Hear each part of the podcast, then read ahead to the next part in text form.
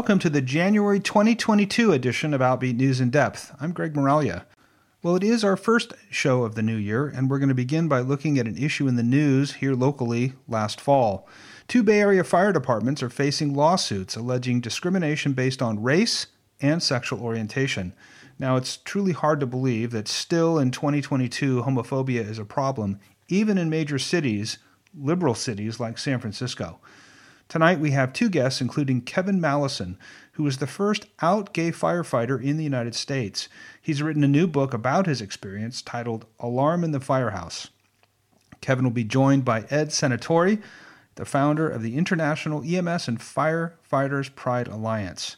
It's all coming up next, right after your Outbeat Radio News for this Sunday, January 23rd, 2022.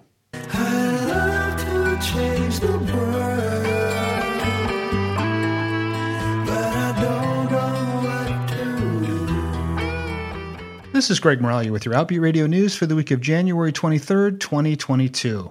A Catholic church in Poland wants a court to determine if the victim of a priest's alleged sexual abuse, who was a 12 year old boy at the time it started, was gay and therefore, quote, took pleasure in the intimate relationship, end quote.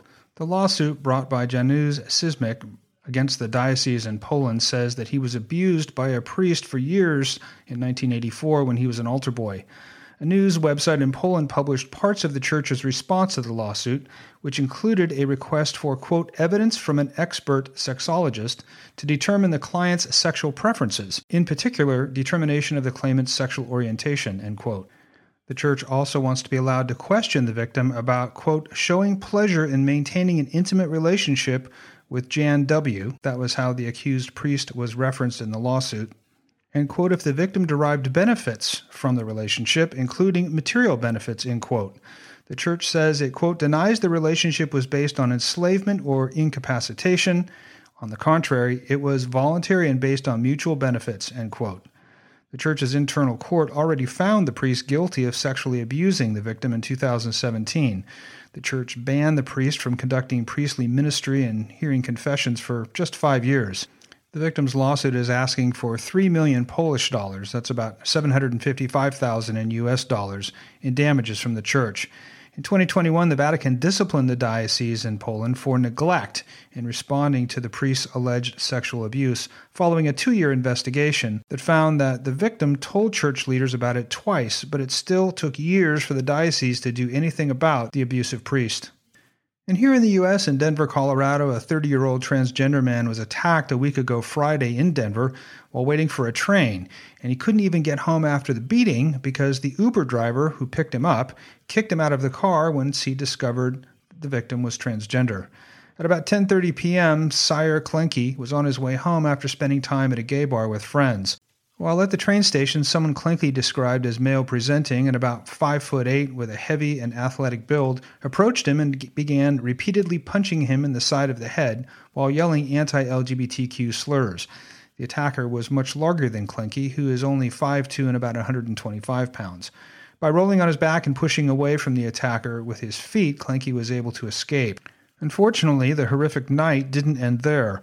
After he escaped, Klenke decided to call for an Uber to get a safer ride home. But once he got in the vehicle and described to the driver what happened, the Uber driver got out of the car, opened the door, and told Klenke to get out. Uber issued a statement saying, quote, What Klenke reported is heartbreaking and something no one should ever have to experience. Uber does not tolerate discrimination of any kind, and we will take appropriate action, end quote. And here in the Bay Area, the San Francisco AIDS Foundation Magnet Health Services canceled services as of January 15th, apparently because it ran out of adequate supplies. The announcement posted on social media said, quote, due to COVID-19 surge-related supply chain issues, we do not have sufficient laboratory supplies to meet the current demand for routine services, end quote. It went on to say, starting on January 15th, we will be postponing all PrEP follow up and routine sexual health appointments at the Magnet Center for the rest of the month. The services canceled include PrEP follow up appointments, most PrEP appointments for current PrEP clients, and routine STI and HIV testing. Magnet said they are not able to do any HIV or STI testing for the rest of the month. Magnet will continue to provide PrEP appointments for new PrEP clients and STI testing and treatment if a client has symptoms or if they have been in contact with someone who has been diagnosed with an STI. They are also able to provide interim HIV treatment, emergency post exposure prophylaxis for HIV exposures, and transgender care services. Now, for those listeners here in the North Bay, free and anonymous HIV testing is still available locally at Face to Face in Santa Rosa, but by appointment only. You can also drop by the office during office hours and pick up an in home HIV testing kit. For more information or to learn how to make an appointment, go to the website at f2f.org. If you have a local LGBTQ news story, announcement, or an event you'd like to share with our listeners in this segment, tell us about it by going to our website at outbeatnews.com. Just click the Submit Event button at the top of the page. For Outbeat Radio News, I'm Greg Moralia. Tonight we're talking with two guests about homophobia in the fire service. Ed Senatore is back. He's a retired member of the San Francisco Fire Department and founder of the International EMS and Fire Pride Alliance. And Kevin Mallinson is here. He is the first out gay professional firefighter in the nation, and he has a new memoir out titled Alarm in the Firehouse. Kevin and Ed, welcome to the show. It's a pleasure to be here. Thank you. Thank you for having me, Greg. Good to have you back, Ed and Kevin. And it's going to be great to get to know you and to hear more about this uh, great book you've written. But before we get to that book, uh, tell our listeners a little bit about your story, where you grew up, and a little bit about your coming out. Uh, I grew up outside of New Haven, Connecticut. Uh, my parents were immigrants from England, and so we were first generation kids. Um, I went to high school in West Haven, Connecticut, which is right next door. And I think I realized, uh, well, I realized I was gay at 16, but I knew something was different around the time I was 12. I just, I was a naive kid. I didn't know what it was. And then around 16, the only reason I realized it is because the kids in my geometry class were calling my teacher a faggot. Yeah. And I didn't know what that meant. And I said, So why do you say that? and they started talking about well he likes guys and probably has never been with a woman and i thought oh my god is that what a faggot is and then someone said something about homosexual and i thought what's the difference between those right. i was naive but all within an hour's time i suddenly realized oh my god that's who i am uh, i was kind of unusual in, in those days that was the uh, the early 70s because then in my senior year in high school, I came out to a number of kids um, and they didn't believe me. My hair was very long. They assumed I was into drugs and alcohol and just kind of different. Um, and I wasn't. I was a scholarship straight A student. um, but they knew me, so they thought, well, you can't be gay. Mm-hmm. And I had never been with a man by that point, so I didn't really know much else to, to say other than, yes, I am. Right. And what? Uh, so just I've always been out.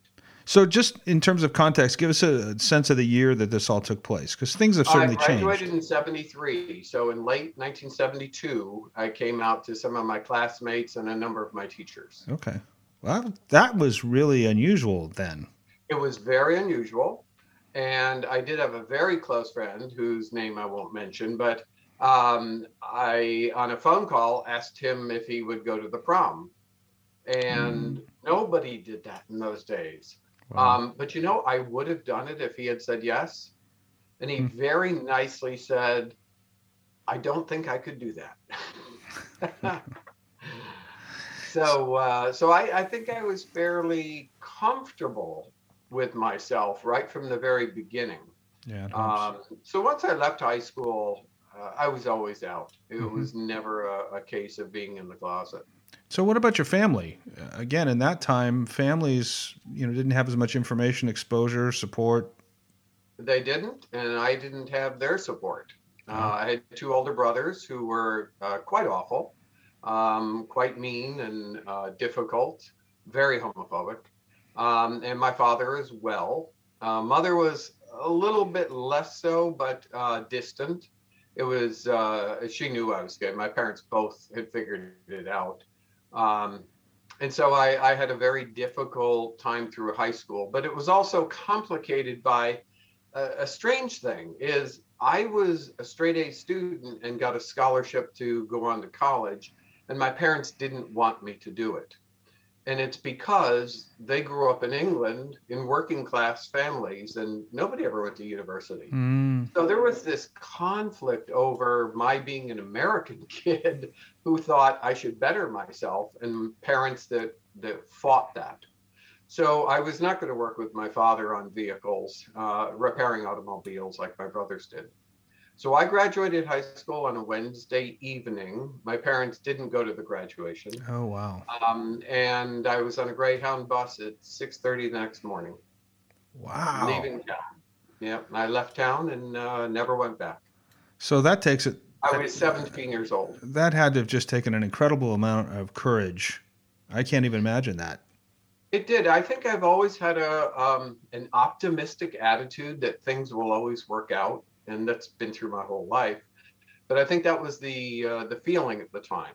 Uh, mm-hmm. I had been writing letters back and forth with a gay man who lived in upstate New York, and uh, and I said, you know, I need to leave, and can I move there? And he said, well, you can, but you will have to work. You will have to, you know, take care of yourself. And um, and I was very lucky. Here was this man twice my age who forced me to get a job, open a bank account, and start saving money for college. Mm. Um, could have easily taken advantage of me and did not.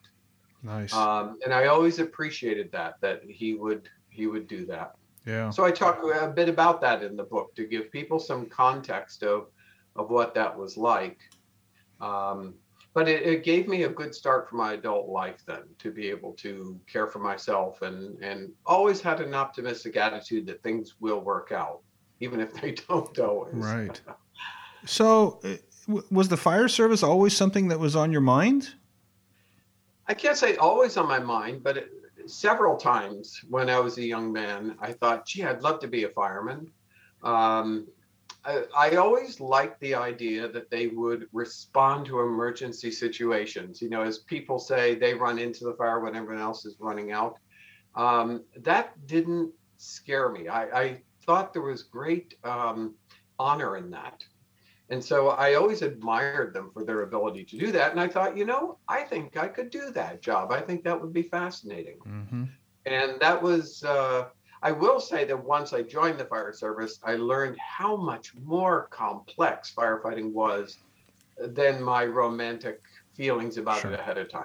You sure. know, there's a lot of science to it. And well, it turns out I love science, so that that made it even more enjoyable for me. Yeah, my dad was a firefighter, uh, thirty year uh-huh. career firefighter, and and uh, I don't know that I was ever really super interested in in it, though I did work for a year as a, a fire dispatcher for our local town uh-huh. department, and yeah.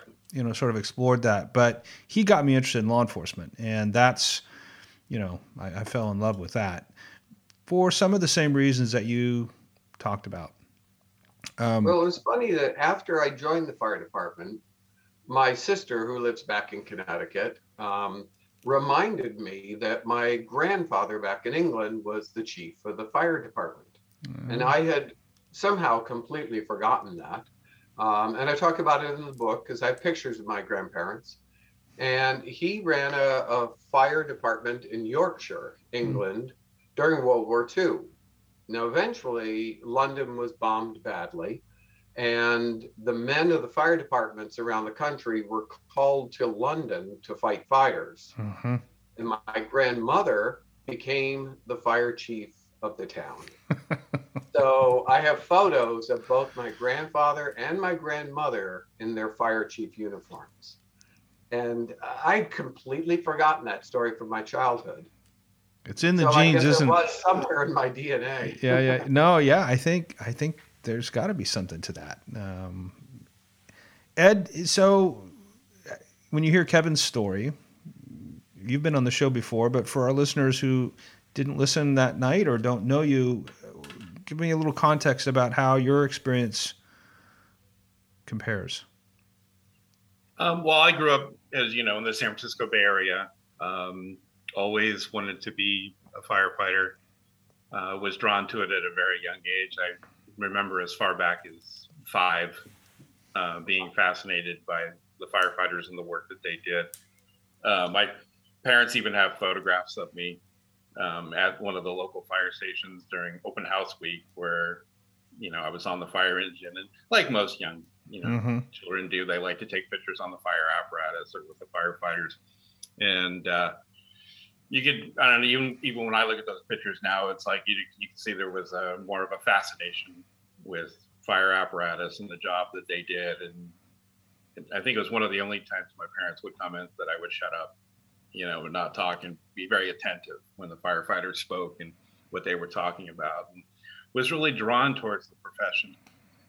Um, obviously, at five, I didn't know um, that I was gay and didn't know that I was, I had those those feelings.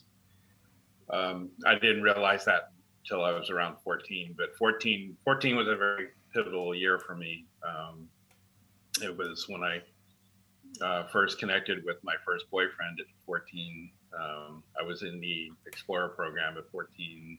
Mm-hmm. Um, Harvey Milk and George Moscone were shot and killed in San Francisco when I was 14. Um, a lot happened in my 14th year. Um, it was uh, an interesting time at the time of discovery, finding out a little bit more about who I was and kind of opened my eyes up a little bit more to kind of the, some of the, the abuse I was feeling at home. Um, I actually connected with the firefighters at my local fire station um, a little bit more, probably than most teenagers would at uh, my age. And I think the reason why is because the suffer the physical abuse I was suffering at home, I started kind of connecting with firefighters. With them, I saw them as not only heroes, but I saw them as father figures. I saw them as grounded individuals with their own families. Mm-hmm. Um, some of the firefighters I became very close with met their own families, Mhm. um, their own sons and daughters. So that's uh, kind of where I got started. Yeah, and it's so the story is so interesting because it parallels mine almost to the detail, right? So I think the experience for our generation moving into this profession is somewhat similar. I, I was very much aware I was gay. I discovered that law enforcement was a super homophobic profession the first hour that I walked in the door of the police department. So for you, did Kevin? Let's start with you. Did you have a sense when you first start? You you knew who you were, then you were interested in the fire service and made a decision to go into it. Did you know it was such a homophobic place? I had no idea. Um, in fact, I don't think it even occurred to me consciously that it was going to be an all male environment. Mm, And, and you're thinking, you know, I was a 25 year old gay man by this point living in Key West. Wouldn't I have thought of that? No, I was just thinking about firefighting itself. I had done some reading before I applied and thought, oh, I'm excited by this. This is going to be interesting. Um, but I did not know what the firehouse environment was like. And I was going in to be a professional firefighter. So that meant we were going to live in the firehouse for 24 hours at a time in shifts. And it had not occurred to me how people become a family when you're doing that, that you eat together, you work together, you sleep in the, we were sleeping in large uh, bunk rooms at that time. So uh, it was open to all eight beds. Um, Yep. So I didn't realize what that environment was like and why it was so unique that um, to me, each shift felt like a family. Right. Some were very dysfunctional families, but they were families. and some were more supportive families, but I was on a very dysfunctional one for a couple of years. So, no, I, I had very little idea of what the homophobia would be like. And to that point, I had had several jobs as a young man, um, some uh, such as working in a butcher shop. And uh, shortly before I joined the fire department, I had been working on moving very large mobile homes up and down the Keys. So, you know, driving an 18 wheeler vehicle and setting up mobile homes is very construction oriented sort of job. And in each of those jobs, I never went in and said, Hi, I'm gay. My name's Kevin. I Right. just went in and said, Hi, I'm Kevin. After working for days or a couple weeks, people get to know me and say, So, you know, you have a girlfriend, you married? And I'd say, No, I have a partner.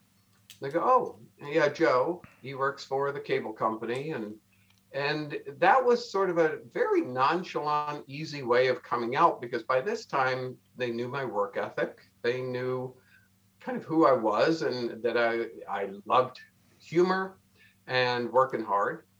Um, and they were there some strange responses, sure, but they got over it fairly quickly. And so no job that I'd ever had was really a homophobic environment until I got to the fire department. Mm-hmm. Now I'd run into a lot of homophobia in just in life. Um, but that was the first time in a work site that uh, I actually felt that mm-hmm. sort of assault. So, and uh, it, it was striking. And then, of course, you know, part of the book that I really try to talk about is why do I think it's so homophobic and, uh, and what promotes that? Yeah. Well, I mean, I, it would I would have never even considered it because when I thought think about firefighters, when I think about law enforcement officers, I think about professionals, right? People yes. that are there, they're caring, compassionate, helpful people, and yet the way they treat one another is horrible sometimes. Just it's horrible. Atrocious. It's just horrible. So Ed, as an explorer, you obviously had a lot of exposure to the fire station environment, um, similar situation that Kevin described, uh, certainly back then. But, you know, like Key West, San Francisco is a pretty uh, progressive, liberal, diverse uh, environment. Did you see homophobia right away when you were an explorer? Oh, yeah. Um, it, it's an all male um, dominated profession, um, still is. There are more men in the firefighting service than there are women. Mm-hmm. Um, you, you you see it almost immediately. Yes, they're professionals. Yes, they you know they do a, a an amazing job, you know, fighting fires and, and life saving. But there's also the the joking that goes on uh, in the fire station. You know, there were pictures often, you know, passed around of adult magazines, and mm-hmm. in the adult magazines, you know, they would make comments about the men and women, but they would also make comments about, you know, I bet you he's, bet you he's queer, you know, I bet you he's gay. Um, you know, you do something around the fire station that was less than masculine, you know, what are you queer? Are you a faggot? You know, those those words were were often thrown around. Um, I think I heard some things, you know, in my 14, 15, 16 year old years that I probably shouldn't be hearing um, and they were coming out of father figures, people that I really respected and looked up to. So, so yeah. how did you get past that? I mean, how did you? You knew who you were, you knew what the environment was, yet you made the decision to go into the profession anyway. How did you get past that? Well, the the philosophy when you're younger, I mean, your your drive to want to be a firefighter pretty much blocks out a lot of the bad that you see. You you look at the good and you want to be part of that good um, the good work that they do. You you, you keep your mouth shut. Mm-hmm. You know, you you you don't hear these things. That, you know, you hear them and you dismiss them, and you concentrate on the goal of, of becoming a firefighter and doing what you always wanted right. to do. You know, it takes its toll. I remember uh, vividly. I remember some of the things that I heard, some of the things that I that I saw. Um, some of it probably will never go away. Yeah. Um, so, Kevin, you you moved to New York. Uh, how did you get to Key West? Well, uh, the long and short of it is, I lived in upstate New York for a couple of years and started college. Okay. And during the third year of at the University of Buffalo, um, I met a boyfriend, and he said, "You know, nice to meet you, but I'm leaving town in three months. I'm moving down to Florida." And he did. Three months later, he moved to Key West. But by that time, we'd actually gotten quite close. And I thought, how stupid. I should never have let him go. So uh, during the winter break, I went with uh, friends in a Volkswagen van, as you did back in those days, all the way down to Key West, Florida. And uh, reuniting with Joe uh, within a few days, he said, Why don't you just stay? And so I called back to the university, my uh, roommates, and I said, "Could you pack up my things and send them? I'm staying." Wow. And so I, I you know, I didn't finish college at that point. Um, just decided I'd stay in Key West, and then that uh, stayed there for 13 years. Wow. So, so I had uh, settled into Key West uh, when I was about 22. Okay. And w- what was the environment like was it a big gay community then? It was really burgeoning as a gay community at that point. Um, Key West, when I got there in, in late 1978, 79, was um, was still a small town. During the summer, you could walk down the middle of Duval Street, the main street, and mm-hmm. not even encounter a car. It was so small. But then over the next five years, just changed dramatically. All right, lots of gay men and lesbians moving into town, buying businesses, buying homes. Um, in fact, they started running for city office. So, if anyone's ever been to Key West, it's a small island. It's very contained. It's one mile by three, essentially. And so the locals, um, referred to as Conchs, the, the Conchs were threatened. They thought their way of life was going to completely change now. Here were coming, all these outsiders were coming in. And part of the problem was, yes, they were gay and lesbian, but there were also all these other outsiders coming in with lots of money. Mm. So it was a threatening environment for the local people, the Conchs. The fire department was virtually entirely Conch. There were very few people who would be considered non-Conch. Um, the the three black men on the department at the time were Bahamian descent, and so they were often not referred to as Conchs because they were black. Um, it was just absurd. But I think when people say to me, "Wow, that must have been so easy to be a firefighter in Key West because it was a big gay community," actually, just the opposite is when I joined the department, um, they saw that it is as an invasion. You know, one of the city commissioners was now an openly gay man, and now there was a fireman who was an openly gay man and an outsider. And to make things worse, I was vegetarian. you know, it was like, oh, how many strikes could you have against you at any one time? Um, but the it was threatening to them uh, the the city commissioner, who eventually became the first openly gay mayor in the United States, elected mayor Richard Heyman. Um, he was our city commissioner at the time, and one of his main goals was to get rid of nepotism in the city government. Mm. And so the fact that I got a job in the fire department was striking because up to that point, you got a job because your uncle was one of the captains your you know brother was one of the lieutenants. And so they they all finagled a way to get you in past the civil service exam and all that. When i took the civil service exam there were about 20 or so of us in the room um, and they made the mistake in a sense of telling me that i got the highest score of anybody. Mm. that became important because the chief when he went to pick new recruits had to pick three men or that we were all men. So uh, he could have jumped over me twice, but he couldn't jump over me the third time according to civil service rules. So he had to interview me.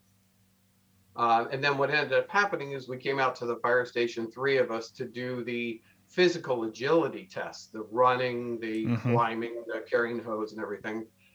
I passed, and the other two did not, but they were Conchs.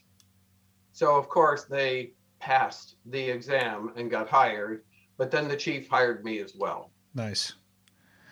Um, and so it, it um, now there was an outsider and an openly gay man in the department. Okay, so you applied, in, you went into the yeah. process being out and open. Well, what happened is they don't ask you if you're gay. Right. I just so the way it happened is I I went and took the civil service exam. They tell you your your score right away, and so a week later, I'm interviewing and doing the physical agility exam. Did all well on that, and the chief said, "All right, we'll see you next week. Show up on Monday. Here's where to get your uniform." Blah blah blah. And I was like, "Yay, that was great." When I walked in, within the first five minutes on my first day of, of work, I was attacked for being a faggot. And mm. I thought, how the heck did they know that? Well, the reason I, I found out that when taking the civil service exam, firemen went into the room to see if their uncle was signing up, if their cousin was, or whoever it was they wanted. And they asked, Who's that guy? I was the only one in the room that they didn't recognize because everybody else was a conch. Wow. And so they told the firemen, oh, he lives out on this island called Bay Point. So they called one of the firemen who lives on the island I was on, and he claimed not to know me. he, he disavowed any knowledge of me. So they called the chief's ex wife who lived on the island. I mean, that's how far they went.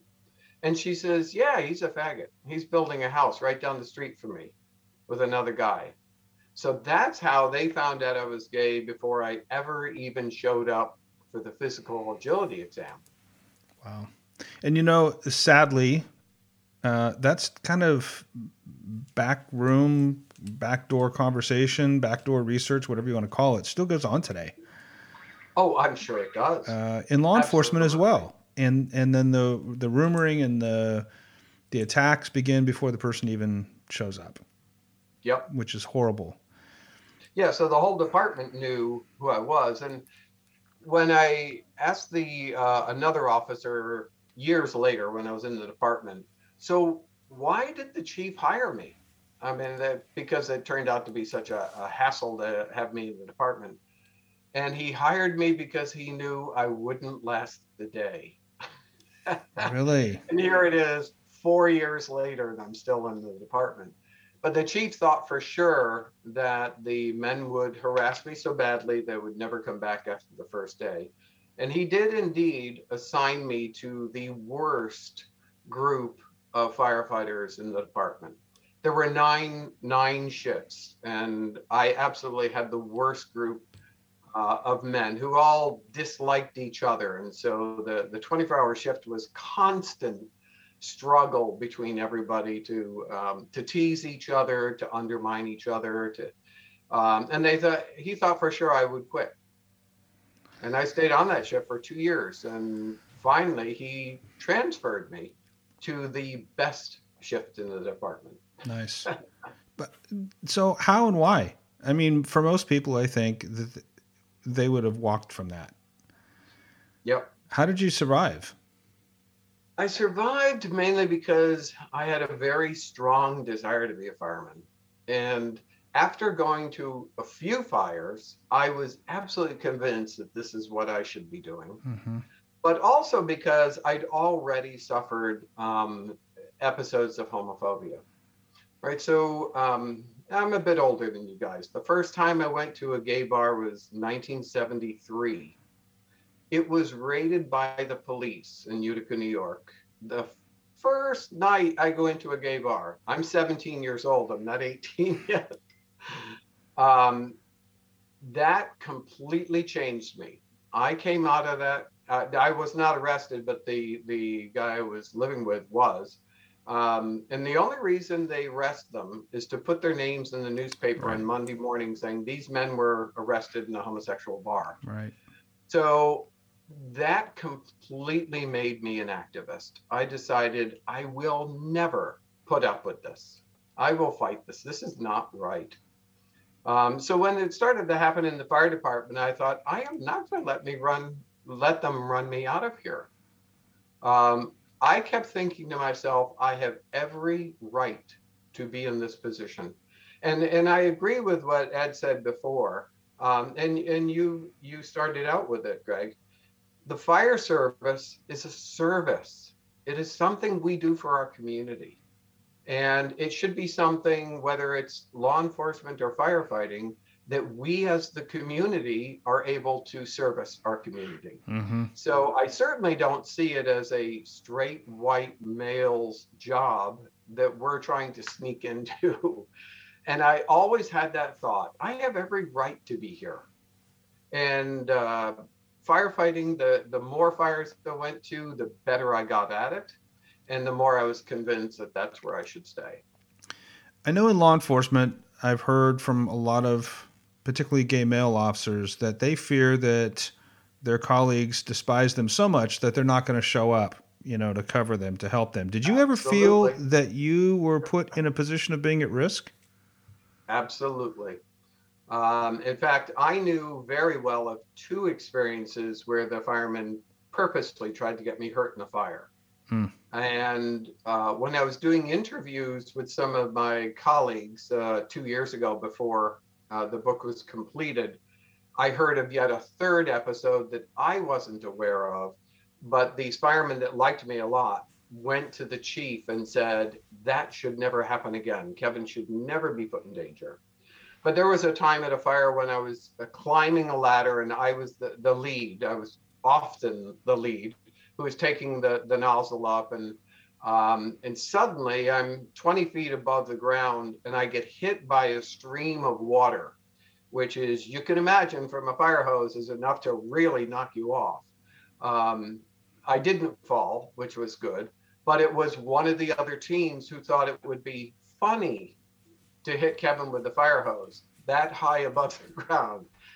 Um, and in another situation, I was the lead man going into a, a burning house, um, uh, quite a, a, big fire. Mm-hmm. And just as I'm going in, the other two who are supposed to be backing me up start to walk back.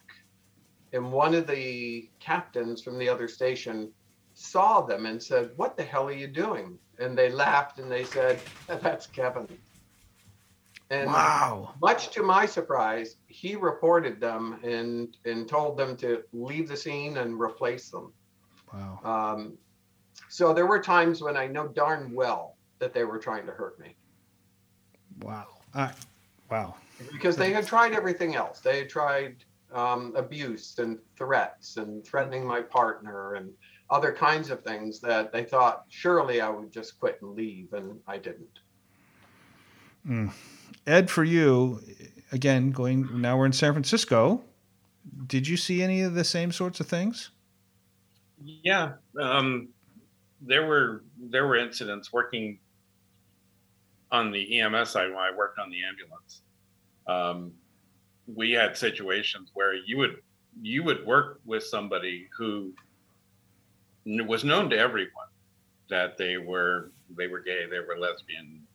I had a transgender um, it was the same thing. Um, if you know, little snickers and smirks about, you know, hope you guys don't need help because nobody's coming to help you. Mm-hmm. You know, you, we know that you're gay. We know that that person's transgender. Um, I, I heard that constantly. You know, maybe we might take a little bit longer to get there. Mm-hmm. You know, to help you out. Um, you know during the during the AIDS and the HIV crisis. You know, somebody you know don't get don't get accidentally stuck. You know, with that needle. You know, you know people were making references about sticking other people with needles during the AIDS mm-hmm. crisis. I mean, there were it just really it still today the, the unprofessionalism in, in such a professional organization always boggled me the way that people were harassed Mm. Now, w- refresh my memory. Were you out in the fire no. service? No, for the for the first nine years, no. Okay. Um, I kept to myself. Um, it was one of those things, you know. Kevin even knows it, and I'm sure it was the same thing with law enforcement. It's, you know, your first couple of years, it's you know, you keep your mouth shut. Right. You know, you keep your eyes and your ears open. You learn from the senior people. You don't make waves. You know, you don't cause trouble so you absorb a lot of the things that you hear and you see. Um, I didn't start coming out till I was in my ninth year, and so well established. That, that's when I was I was 30 um, when I started coming out, and that I'm sure I told you that story before. You know, at 30, I decided I was tired. You right. know, hiding who I was, so I started bringing people from my circle closer together. And some of them were firefighters, mm-hmm. EMTs, and paramedics, and I started telling them about my sexuality um, kind of really threw myself into the bar scene, started meeting people. Um, it was it was an interesting time. It was four. I thought 14 was turbulent. 30 was turbulent. yeah, you're a teenager um, all over again. Yeah, it was. I mean, you're you know, for the lack of a better term, you're a baby gay. You know, you're mm-hmm. you're coming out. Right. You know, at that time. You know, it's. I mean, I remember parking my car you know, in the Castro and being afraid that somebody might see it. I mean, I used to park blocks away. Mm-hmm. mm-hmm. Um, I actually sometimes parked neighborhoods away and would take the uh, streetcar uh, into the Castro because I didn't want anybody to see my car. You know, oh hey, there's that car. You know, what's he doing down here? Yeah. Well, you're a step ahead of me because I wouldn't go at all because I was so afraid that somebody would see me there. It was terrifying, yeah. um, and, and it, even you know with law enforcement, you know they're out on the streets more than you know the firefighters are. It's like if you know if you're a gay police officer who hasn't come out yet, and you're going to the Castro, mm-hmm. you know to to meet people or to have a good time. You know, what's the likelihood of you bumping into somebody from SFPD? You know that knows somebody that you know that knows somebody right. you know. Yeah, and that situation was was very much so in Key West because we're a small island, and, uh, and one of the great supporters I had from early on was one of my lieutenants was a black Bahamian, and uh, the way he he sort of introduced himself to me was great.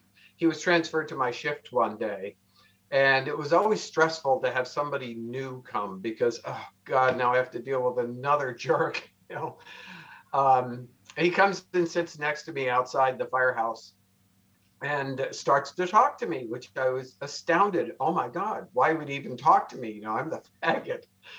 And uh, and he started out by saying, "Well, you know, Kevin," he says, uh, I, I came in this department 13 years ago. I was the second black man, and he was the third black man in all of South Florida mm. to be a professional firefighter. But he said I was the second black man, and he said, you know, 13 years ago, they were whispering and yelling, "There's a black man in the firehouse. There's a black man in the firehouse."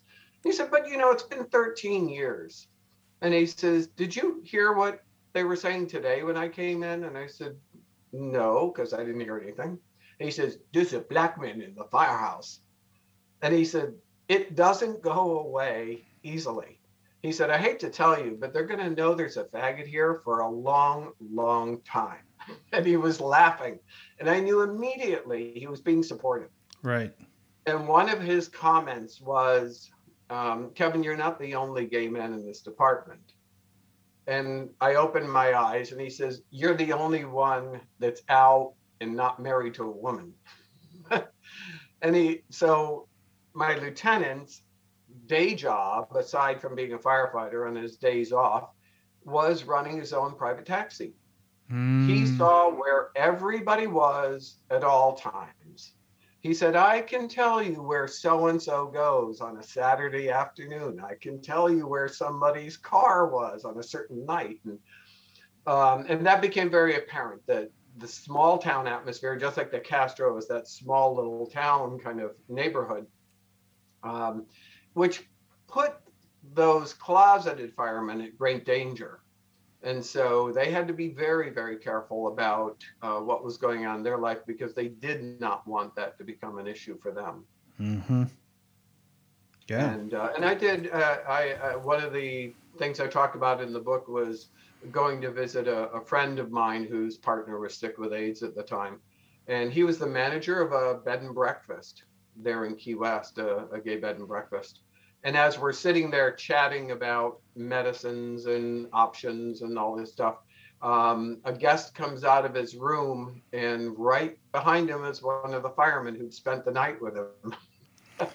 and the look in his face when he saw me sitting there was just precious. Oh, I bet. Uh, and he he just recently passed away. Hmm. And I think what's really funny, it's been, you know, 35 years since I've been in that department. Three different firefighters sent me his obituary and said, Kevin, I think you might want to know that he passed away. So they all knew. Right. They he just was not open. Right. Um, so it's it's tough, I think, when you're closeted and in this, this day and age, you know, we had no internet in those days. We didn't have texting and That's cell right. phones. So it's got to be even much more dangerous these days because people can communicate so much faster. They can take a picture of you coming out of the bar now. Right. And text it to somebody. And they do. But yeah, I, I was keenly aware that everything I did outside the fire department was going to easily make it back into the fire department by the time I got there the next day. Yeah. Well, the book is called Alarm in the Firehouse, and uh, you talk about being the first openly gay firefighter in America. How did you discover that? That's a great question. so back in oh, I guess it had to have been um, 83 or 4, maybe 84. I got a call from New York City, and it was a uh, TV um, uh, personality for what they called gay TV in, in downtown Oh, Manhattan Yeah, yeah. And he wanted he'd heard that i was a firefighter that was out and um, and he wanted to do an interview with me and charlie cochrane Yep. who had just recently started the gay officers action league. Um, so i was flown to new york from key west and had this great interview loved meeting charlie cochrane. That was just great for both of us i think. Um, and it was Charlie Cochrane who said, you know, I've never met another out firefighter who's in uh, professional.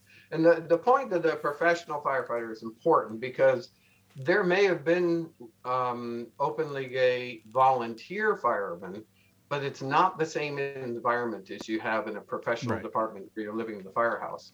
Um, so he was the first one who made me think, really, I'm I'm the first one he's heard of. That's kind of strange. And then as the the next couple of years went on, uh, I realized that nowhere did I run into other out firefighters anywhere in any of the envi- events that I had gone to, sporting events and firefighter Olympics and those sorts of things. Eventually, um, I have a husband of 29 years, and one day he said to me, "Hey, you know the Wikipedia has this list of first gay, you know, whatever, uh, mayor, the first gay senator or whatever. Um, and on that was the first openly gay professional firefighter is uh, a man named Dallas Drake out of Minnesota. And I looked at it and it said uh, 1989. And I thought, whoa, wait a minute. I was eight years before that. so the internet has helped a bit to to do some searching.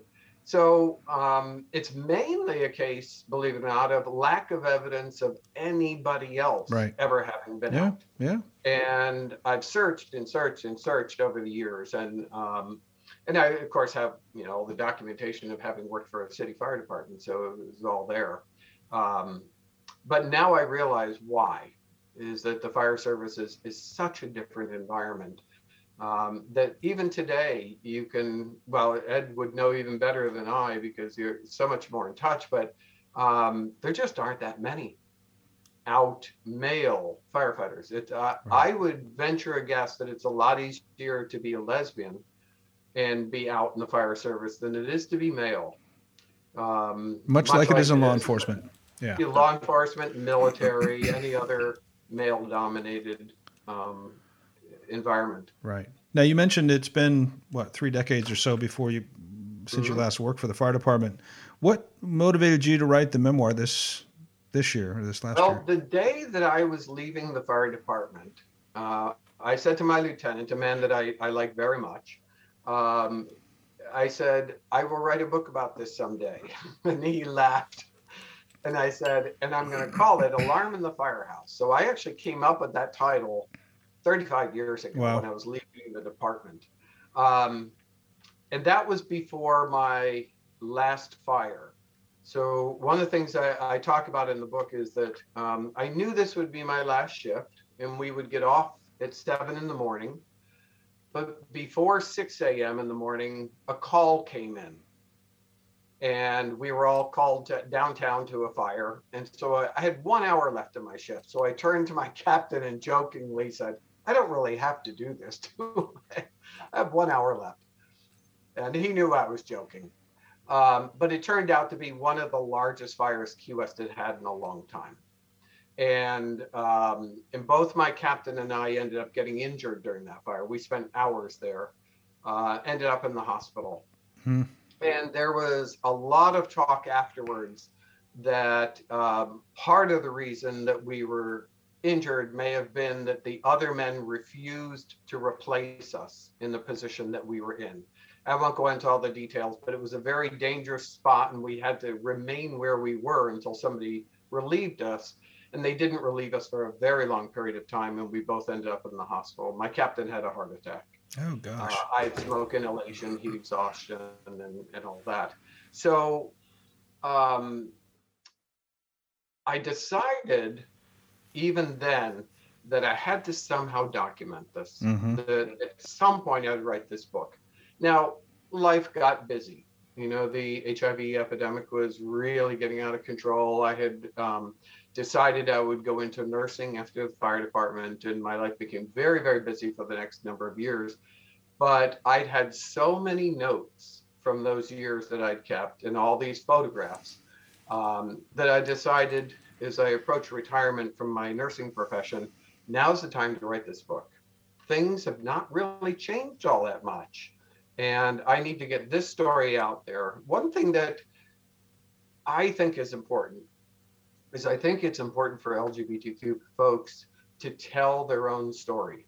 Mhm. That I was afraid that, you know, if I kick off from a heart attack or stroke one of these days, if someone else told my story, it could either be diminished or distorted, uh, maybe blown out of proportion to make it much sexier. You know, oh, he's gay fireman, and I wouldn't want that. I wanted the real story to be told, um, and from uh, somebody who actually lived through it. And I think I didn't want it lost. Um, I think that it's important that we know our history and all the different aspects of of our history as LGBTQ folks. So, um, so I put my my nose to the grindstone about two years ago and started going down to Key West and doing some interviews and gathering some more documentation uh, to make sure that my memory wasn't, you know, distorted and that I had all my dates and. Um, but that was helpful because then I was able to interview some of the guys that I worked with, the good guys, of course, and um, and the chief, who's still alive. They're all retired, but uh, he's still alive, and hear their stories and their perspective on what it was like to have me in the department for those years. Yeah. Was it cathartic for you? But Oh, absolutely. Um, and and I think um, both of you could understand this traumatic. The the um, I've had a career since in which I've published many many things, research articles, policy papers, and other kinds of things. This was the first time I had to write something personal Mhm. and relive all of those experiences. And they were traumatic the first time around. Um, thinking back on them and now really having a perspective of how dangerous some of that was um, was really traumatizing. It was difficult, but it was also cathartic. yeah. It was also very good to have um, a couple of my lieutenants write and say, I read your book. Um, you know, I thought you were brave for having done what you did in the first place and staying in the department because you were a good fireman, but even more so for having written the book. And one of them very much appreciated how I responded to all of the abuse and the assaults because I, I didn't uh, I didn't show aggression back. Mhm. Um, you know, to use a, a fire term, um, I never believed that fighting fire with fire was a way to do anything. I thought if I yell and scream in their face and call them names and try to undermine them, I'm no better than they are. So I used humor and uh, I was very self-depreciating at the time, and and but I used humor a lot to diffuse situations, and uh, that really worked well Mhm. uh, it kept them wondering all the time, you know, what we don't know what Kevin's going to say. But the one thing they knew I wasn't going to do is I wasn't going to throw a punch.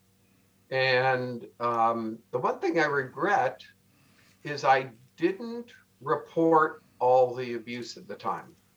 And I think you might well understand that it wouldn't have made any difference in 1981 to go to an official and say, you know, they're calling me faggot, they're doing Right. this, they're Right. Tying my equipment so I can't respond to a fire. I mean, they're doing all these kinds of things. Um, one of my great disappointments, and I think a point of the book that means a lot today, uh, refers back to what Ed said a little bit earlier about the higher ups. My captain for the first two years saw all this happening. He saw me being pushed up against the wall and threatened, and never once did he intervene. Mm. Never once did he suggest this should not happen. Um, and the men were never penalized in any way. Um, and, and that's a shame. Um, I, I felt badly enough that some of the firemen were bystanders who did not do anything when they probably should have spoken up too. But, but really, the officers and the the chief and the uh, the assistant chief had a responsibility. Right. That they did not. Um, and I make a good point about that in the book that they had a responsibility and they did not follow through in that responsibility. And in that way, uh, they let me down. Sure. Um, and that needs to change. I think that's something that, uh, as you said in, in San Francisco, someone needs to stand up and, and make a point here that yeah. this is wrong. Well, we have just a couple of minutes left. Ed, you run an international organization that is designed to do a lot of what Kevin is suggesting to standing up and being an ally and to provide support. Tell us about the organization and where people can go to learn more about it. The organization is the International International EMS and Firefighters Pride Alliance. And the best way to learn more about us is to go online to www.iefpa.org. That's the International EMS and Firefighters Pride Alliance. We're working right now, we're trying to put a package together to start being a little bit more um, like Out to Protect. Um, Out to Protect offers a lot of LGBT uh, awareness training for law enforcement, and it's time that that training be introduced into the fire service and the emergency medical services. So that's something that 2022 is going to be our year to start putting that together. Um, we're inspired by the work that Out to Protect does, and you're going to learn a lot more about Out to Protect and the work that they do to help law enforcement. Well, thank you very much for sure, that. I'm sure Greg will tell you a little bit more about that, but um, the other than other than the IFPA, there's Fire Flag EMS in New York. Uh, Fire Flag was born out of PFLAG. P Flag is parents helping uh, young LGBT folks find their way. Fire Flag EMS was founded for the same reason to help EMTs, paramedics, and firefighters within the FDNY uh, come out and know that there is support there for them. Great. Well, we'll put those links on our own website at outbeatnews.com. Just go to the top of the page and click show notes, and you can check out uh, Ed's organization. Kevin, where can people go to find the book? They can find the book uh, most easily right now on Amazon and Amazon Books. Just look for Alarm in the Firehouse. It's in uh, Kindle ebook format or as a paperback. And it is now available through Ingram publishing and distributing to bookstores and libraries. Terrific. Excellent. So, uh, I much appreciate uh, being able to, to talk about it a bit. Well, and Thank I you. appreciate you being on. We've been talking with Kevin Mallinson and Ed Senatore, two out gay firefighters, heroes in America and heroes in the profession. So thank you both for being on with us. Thank you so much, Greg. Thanks, Ted. And that wraps up our hour. Tune in next Sunday night for an Outbeat Extra. That happens at 8 p.m. and only here on KRCB Radio. In the meantime, have a great week and thanks for spending your Sunday night with us. You're broken down and tired of living life on the merry-go-round, and you can't find a fighter, but I see it in you. Support for Outbeat Radio on KRCB FM comes from listeners and from Rocky, the free range chicken, and Rosie, the original organic chicken. Air chilled, non GMO, locally raised right here in Sonoma County with no antibiotics ever. More information is available at rockyandrosie.com. You're listening to 104.9 KRCB FM Rohnert Park and KRCG FM Windsor, Sonoma County's NPR station. It's 9 p.m. Stay with us. Beale Street Caravan is next.